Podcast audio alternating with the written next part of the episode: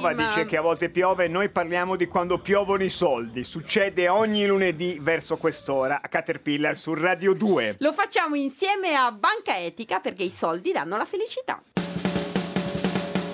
I soldi danno la felicità.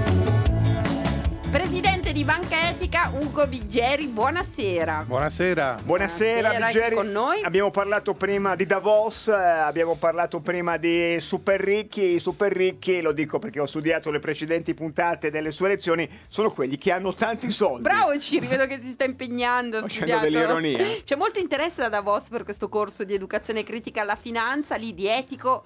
Non lo so, ma ci dica lei, partiamo da Davos eh, per capire i finanziamenti etici, dove possono andare? Beh, oggi di finanziamenti etici o almeno sostenibili cominciano a parlare anche i grandi che sono, che sono a Davos, però insomma i soldi danno la felicità a Caterpillar, non a Davos, questo è sicuro, Vero. insomma, sicuro assolutamente.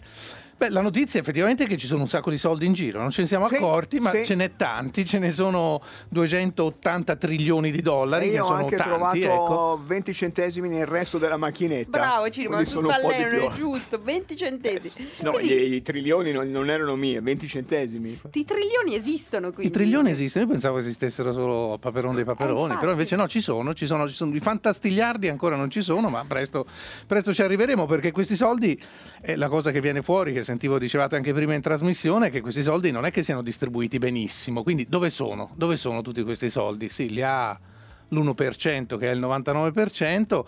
Però in realtà sono, sono strumenti finanziari complessi, non sono nel prodotto interno lordo, non sono neanche nella borsa che abbiamo visto che cresce tanto, ma sono in mercati strani che non conosciamo, come quelli dei mercati degli scambi valutari, oppure questi che sono sette volte il PIL mondiale, o anche i derivati. I derivati sono quasi dieci volte il PIL mondiale. Noi non è che abbiamo tanto chiaro cosa sono i I derivati. derivati sono una scommessa su come andranno, i- su come fare soldi, su come andranno i soldi.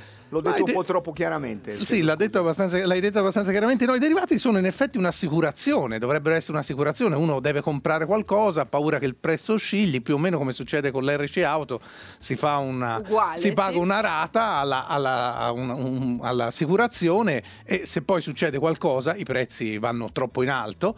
eh, è l'assicurazione che paga. Sì, è come, come fa- se uno fa un incidente e poi quello- E c'è una franchigia fare- e sopra quella franchigia paga l'assicurazione. Sui derivati si può fare il falso incidente come fa sempre la Zambotti? Eh, no, sui derivati è l'arte, è proprio quella del falso incidente. Infatti, sui derivati Vabbè, si può ma fare. a me non mi è mai si- riuscito, però. Si può fare una cosa che, che non si può fare con l'RCAuto. Cioè, io mi posso assu- eh, assicurare sulla macchina di Mario Rossi e se Mario Rossi si schianta, È un nome a caso, eh, lo dico sì, perché certo, poi io prendo parlano- il premio. E quindi tutto sommato, sono- cioè, questo è il derivato senza sottostante, o derivato speculativo.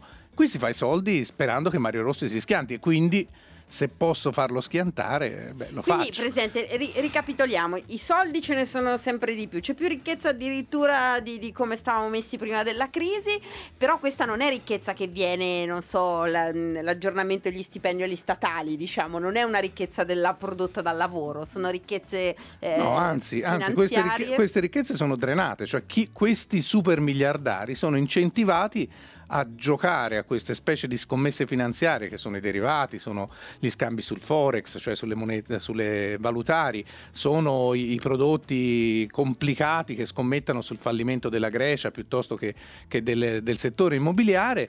E, e noi non vediamo niente di questi soldi. Se loro vincono, eh, fanno ancora più soldi. Se va male, Paghiamo eh, noi. Paghiamo noi. Ma Cirri è veramente acuto. Eh, sì. ne, ho sta imparando, parlare. sta Cioè, imparando. È come se la massa dei soldi, la massa finanziaria fosse una spugna che, assu- che risucchia anche gli altri soldi. Eh, più, o meno, più o meno sì. E guardate, ci sono banche che fanno un sacco di derivati. La Barclay, la, la- la Deutsche Bank, il- quasi il 100% dei derivati che fanno sono senza sottostante, cioè sono derivati appunto con cui ci si assicura, ma in realtà non ci interessa di assicurarsi. Stiamo facendo delle, anche delle le scommesse. sì. Come essere in montagna, cioè il sottostante serve, insomma se non c'è Serve il sempre, sottostante... serve sempre. Quindi il consiglio è di, è di evitarlo, non so, se possiamo scegliere, non andiamo proprio Beh, insomma, a... sì, devo dire che, che, beh, ovviamente come, come Banca Etica e SGR noi non facciamo derivati che non abbiano un senso di copertura da rischi reali, ma eh, diciamo praticamente non ne, non ne facciamo, ma consiglio ai cittadini che se vogliono proprio fare dei derivati si interessano dei derivati del latte, ecco, le, le caciotte, le, ah, le mozzarelle. Quelle hanno sottostante. Perché quelli sì, effettivamente danno, danno, soddisfazione e magari evitiamo anche le, le, figuracce tipo,